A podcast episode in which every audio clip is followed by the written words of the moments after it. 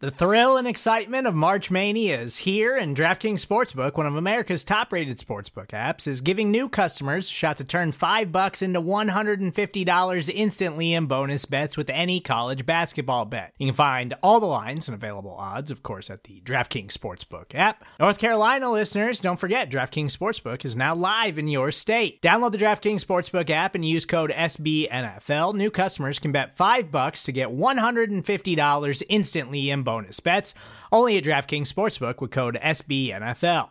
The crown is yours. Gambling problem? Call 1 800 Gambler or in West Virginia, visit www.1800Gambler.net. In New York, call 8778 HOPE NY or text HOPE NY. In Connecticut, help is available for problem gambling. Call 888 789 7777 or visit ccpg.org. Please play responsibly on behalf of Boot Hill Casino and Resort 21 plus age varies by jurisdiction. Void in Ontario. Bonus bets expire 168 hours after issuance.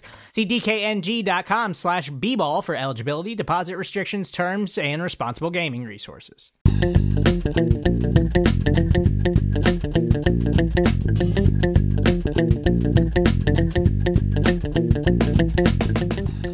Welcome back, Buffalo Bills fans. It's Matt Warren, editor in chief of BuffaloRumblings.com, and the host of Buffalo Rumblings Q and A on the Buffalo Rumblings podcast network. We finally made it back to the regular season, and the Buffalo Bills play in just two days against the defending champion Los Angeles Rams on Thursday night to open the NFL season. After the game, make sure you send in your questions for next week's episode using our voicemail line at 716 508 0405. You can tweet us at Rumblings Q&A. Email is buffalorumblings at sbnation.com. There are many ways for you to send in your questions for next week's episode, and the show is really boring without those questions. So, the Bills versus the Rams Thursday night. We're going to talk about that a little bit later in today's podcast and make sure you send in your questions for next week's episode based on that game. Later this week, we're going to be debuting a brand new podcast hosted by me on the Buffalo Rumblings Podcast Network. It's going to be a game preview. It's going to drop either late Wednesday or early Thursday. I haven't really figured out the exact timing of it, but it'll be in your feeds Thursday morning before you go to work.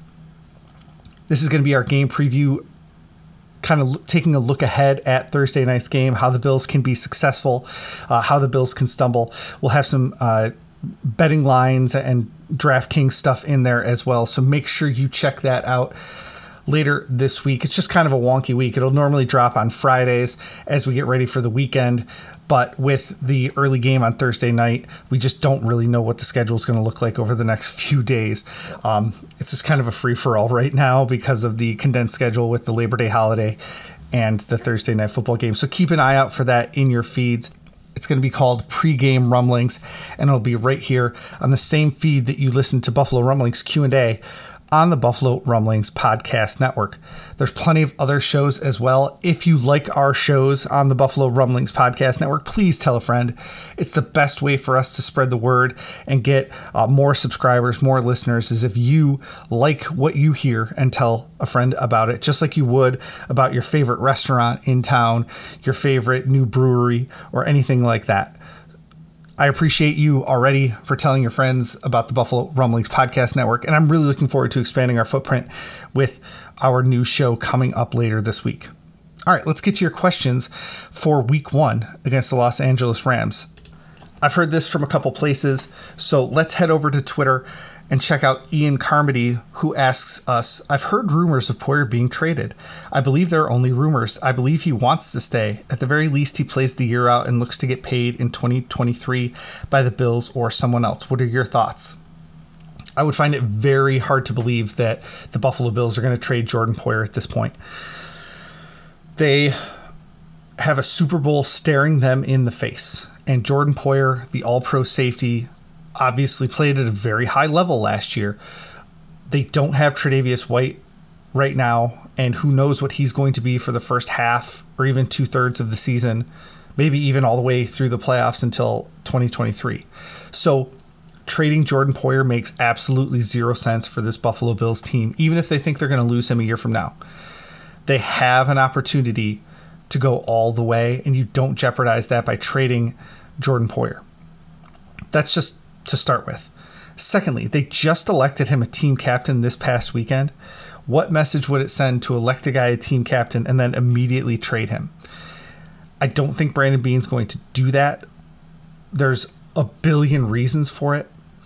I still think Jordan Poyer is a prime franchise tag candidate a year from now. If they can get Dawson Knox under a long term contract, I, safety is still one of the two positions that I can see the Bills using a franchise tag on because the number is projected to be so low as compared to the other franchise tag numbers. Safety and tight end are those two positions. So the Bills have at least one year of Jordan Poyer, if not two years of Jordan Poyer still left in the chamber. So I don't think trading him is a good idea. Plus, even if he does leave, you're talking a, a compensatory pick probably because he's going to sign a pretty nice deal a year from now, even at his age. He'll sign, you know, a, a relatively you know, relatively good sized, healthy sized deal to get you like, you know, a fifth or sixth round compensatory pick potentially. So it just doesn't make any sense for them to trade him now when they can use him for that stretch run and get compensation for him later or franchise tag him later. So I I just don't know where the rumor came from.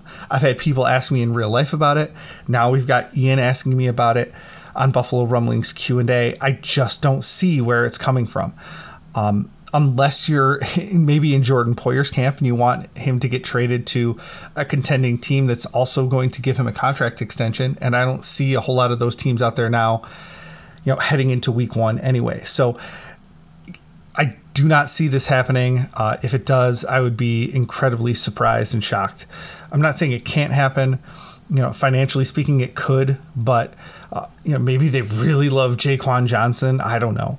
Um, I just I do not see a way for this to proceed, as uh, has been speculated somewhere. I don't know who started it, um, but I'm pretty much finishing it. So thanks for that question, Ian, on our Twitter feed.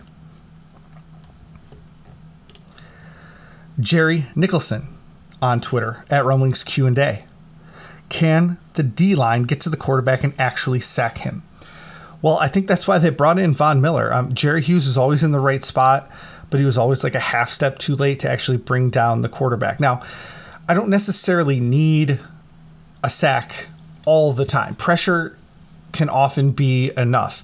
Um, Matthew Stafford, in particular, coming up here in week one, when he gets pressured, he makes boneheaded decisions sometimes and throws a lot of interceptions because of pressure. So, if they can generate pressure on Matthew Stafford or a whole bunch of these other quarterbacks that they're going to play in 2022, that should be enough. So, can the defensive line get to the quarterback? Absolutely. I think between Von Miller and Ed Oliver, either if they're on the same side or they're on opposite sides of the defensive line, offensive lines are going to have to pick which one they pay extra attention to. And I think Ed Oliver's just in line for a monster year at that position. I think Tim Settle, the backup defensive tackle, Jordan Phillips, the backup defensive tackle, have both shown an ability to get to the quarterback from the interior defensive line. Um, I, I, think you're just going to see some really great stuff. Uh, uh hopefully, we get a progression from Greg Rousseau and AJ Epenesa to actually get to the quarterback. But I think with Von Miller and Ed Oliver and the other new pieces along the defensive line, you know, they've really thrown a lot of great, great options at that front four to be able to get to the quarterback, at least in big time spots and in, in big games. So I think it's going to be improved. Maybe they don't always sack him. Like, I don't need the Bills to lead the league in sacks. Uh, even Leslie Frazier talks about this that pressure is just as important as the actual sack number. Um, but especially because the Bills have inexperienced uh, cornerbacks right now. You might even see some more blitzing from the, the linebacker position. You might see some cornerback blitzes as well on the backside just to try to get the quarterbacks uncomfortable and um, really provide that pressure to help out those young cornerbacks. So it's going to be very important for the Bills to establish that defensive line early in the season. And as they continue going through like the, the brutal parts of their schedule without Tre'Davious White. So we'll see how that all plays into it. But I fully expect more cornerback blitzes, more linebacker blitzes, and more sack numbers because of the increased efficiency of the Buffalo Bills defensive line. Thanks for your question over on Twitter at Rumblings Q&A. We're going to take a quick break and come back. Don't go anywhere.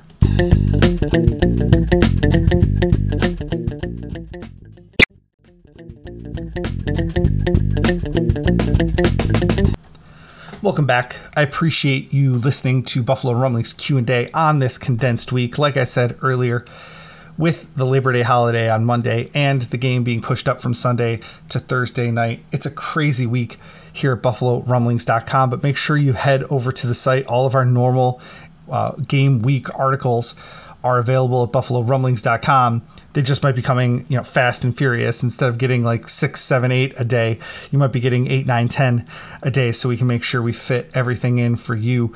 Um, and of course, over the Labor Day weekend, we were covering stuff on Saturday, Sunday, and Monday as the Bills returned to practice Sunday and released their first injury report on Monday. All that's available over at BuffaloRumblings.com. Make sure you go check it out. Back to Twitter, where PMarts gets to the heart of the matter. Who are the inactives for the game on Thursday, and what are your thoughts on the blue on blue uniform? Let's start with the uniform. I hate the blue on blue uniform. I definitely do not call it a Smurf uniform though, because the Smurfs wore white pants. So if you're talking that the blue on blue uniform is the Smurf uniform, you're talking about naked Smurfs. So please keep that in mind. Um, the Bills have statistically and correlatively been terrible in blue pants, whether it's with the white top or the blue top. The blue pants, for whatever reason, they just do not perform well. It's not causal, it doesn't cause them to play poorly. Um, I think it's because they wear the blue pants typically in away games with the white top and blue pants on the bottom. And they're, of course, not as good in away games as they are in home games, like most NFL teams and because they wear the blue on blue for big games like national TV games like this game against the Rams. And so typically they're playing against better teams in those nationally televised games. And so you see them perform poorly in those games. Now they've done okay in the last year or so with the Blue Pants because they're overcoming all of the obstacles, slaying the dragons. But I'm not a fan of the Blue Pants like aesthetically and the fact that they don't perform as well in the blue pants as they do in the white pants just you know irritates me. So i'm not a fan of the blue on blue look. Thank you for bringing that up. I know you already knew that when you asked the question because i've been talking about it on twitter a lot this week at matt rich warren which is my regular twitter feed. So you can go check that out. Now as far as the inactives go let's take a look at the 53 man roster right now let's start with the two injured players, the guys that didn't practice on Monday. Tommy Doyle, I don't think is going to play this week. I think he's hurt. He's dealing with that injury. I thought he actually might end up on injured reserve after the Bills made their initial 53 man roster and he was on it. Uh, they didn't need to add anybody, so uh, he's going to be out this week inactive. Uh, Quintin Morris, the tight end, I think he's the second tight end on the depth chart, but he didn't practice on Monday. Uh, Tuesday, we'll see if he practices, but I think he's probably a scratch as well. Not a healthy scratch, but an injured uh, scratch, and they'll go with Tommy Sweeney as the second tight end. So I think those are your first two inactives just because they're hurt right now. Now, getting into the healthy scratches, I think the very first one you have to look at is Shaq Lawson, the defensive end. He was running fifth behind Von Miller, Greg Rousseau, Boogie Basham, and AJ Epenesa during training camp and the preseason. He doesn't play special teams. I think he's the most obvious inactive right now. And now we're getting into like some weird territory. I think Baylon Spector, the linebacker, um, potential special team, you know, all four phases of special teams player is probably going to be inactive this week as well. They have Tyler Matakevich, they have Terrell Dodson, uh, they have Terrel Bernard that can play special teams. I just think that with the other positions that they're going to need, um, especially against the Rams passing attack, that Baylon Spector is going to be sitting in this game. Another veteran depth player that I just can't see being active on Thursday night is Jamison Crowder. Maybe a surprise uh, inactive if if you think like look at his career. or his pedigree or even his contract, but he doesn't play special teams. At least Khalil Shakir is your primary punt returner. Um, Jake Kumerow is, you know, your four phase special teamer at the wide receiver position. So I don't think that Jamison Crowder is going to be active for Thursday night's game against the Los Angeles Rams. He's kind of the one that you have to go out on a limb on. Um, but I, I, just don't see a way where they're where they're dressing six wide receivers in this game, even though he is a primary backup at both outside and inside uh, wide receiver. He gives you the most flexibility there. Um, I, I, think they're going to go with Khalil Shakir if something happens uh, to any of those top three receivers in Stefon Diggs, Isaiah McKenzie, and Gabe Davis. The next player on my list, Zach Moss. Uh, the Buffalo Bills don't have anybody that's hurt uh, that would be inactive, that would normally be active. Uh, running, even though I think they have a role for Moss in mind, just going out there this week against that stout front four of the Los Angeles Rams, I don't foresee the Bills doing a ton of, you know, between the tackles running, which is kind of where Moss excels. So going with Devin Singletary and James Cook as that kind of change of pace back, guy that can get into the the slot, go out into passing routes for James Cook, I just see his role being more important than Zach Moss this week. So I've got Zach Moss on my week one inactive list. So let's look around the rest of the Bills. Typically, they like to keep eight offensive linemen dressed. So that leave uh, with Tommy Doyle inactive, that means that there's eight linemen dressed. The place where the Bills have typically gone lighter than a lot of us expect is a cornerback. And even though the Rams are a little bit pass happy, I don't think Cam Lewis is going to be dressing for this game against the Los Angeles Rams. So you have Taron Johnson in the slot, uh, Elam, Dane Jackson, Christian Benford outside with Siran Neal as your primary backup. I think that's the you know one, two, three, four, five cornerbacks that they're going to go with. And you know, if you think I'm crazy, just look back at last year's Chiefs playoff game. Here are the defensive backs that they dressed against the Chiefs. They had Poyer Hyde, Damar Hamlin, and Jaquan Johnson. At cornerback, they had Taron Johnson, Dane Jackson, Siran Neal, Levi Wallace, and Cam Lewis. So they only dressed five cornerbacks for that game. So in this game against the Rams, they'd be doing the exact same thing five cornerbacks, four safeties. So Cam Lewis is my final inactive against the Los Angeles Rams. It's you know it's tough. It's tricky trying to figure out this 53 man roster but that they have eight offensive linemen. They have their four running backs. Um, they are able to do two tight end sets with tommy sweeney if they want to keep him. He was the other one i was considering leaving out because the bills have only gone with one tight end before. They did in the chiefs game last year. They only had dawson knox active. So there's a lot of different ways you can kind of go about doing this. We're actually a little bit light on the special teams and the um, the linebacker position. They like to have six linebackers active, including you know several special teams options. So maybe Tommy Sweeney sits in favor of Baylon Spector getting onto that active roster for special teams, but Sweeney plays a little bit of special teams. So we'll see how their offensive game plan dictates that initial 45 man active roster or 46, sorry, man active roster. So let's recap the inactives. On offense, it's Zach Moss, Jamison Crowder, Quintin Morris, and Tommy Doyle. On defense, it's Baylon Spector, Cam Lewis, and Shaq Lawson. I'm probably going to be wrong, but that's my best guess at the seven inactive players heading into week one against the Los Angeles Rams. I've got one more question uh, from Travis Cone, who says, Can the Bills win the close games this year? Too many close losses cost them home field advantage last year, the Titans' loss being the one real difference maker. Yeah, I addressed this in my five questions with the Los Angeles Rams blog, Turf Show Times, uh, that I'll drop into the feed at buffalorumblings.com. And I have kind of a, a longer answer there. I think a lot of that comes down to coaching. They have a game management specialist, and I didn't see that game management specialist doing a whole lot to help those like one play that could change the outcome of a game. Um, you know, you can't really control Josh Allen slipping against the Tennessee Titans, which is how that game came down.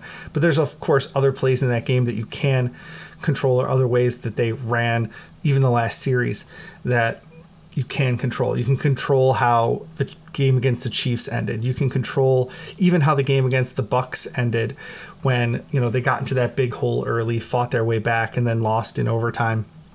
I think it was on a Dane Jackson missed assignment uh, in overtime. But, you know, again, a lot of that's on coaching.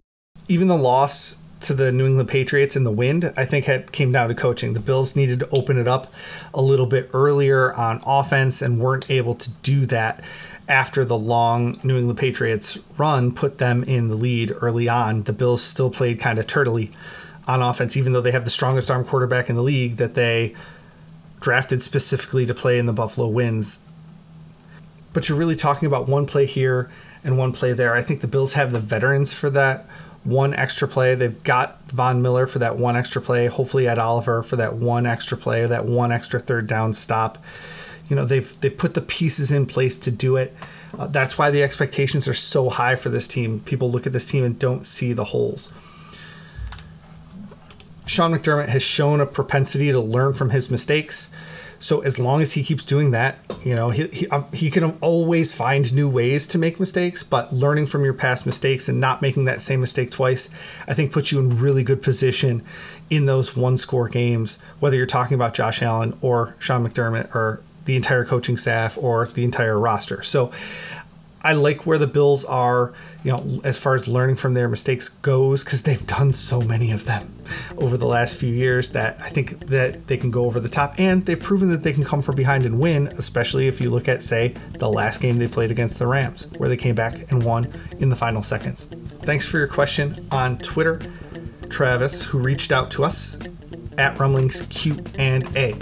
That's just one of the ways you can get in touch with the show is Twitter at Rumblings Q&A. You can email us Buffalo Rumblings at sbnation.com. You can send us Facebook messages, uh, Instagram messages. Those eventually make their way to me via our social media manager, Danielle.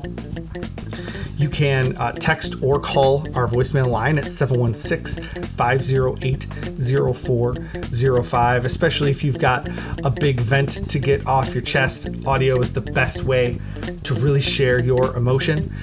So make sure you call those in. Remember to keep your eyes peeled for my new show debuting later this week Pre-game rumblings coming either Wednesday night or Thursday morning.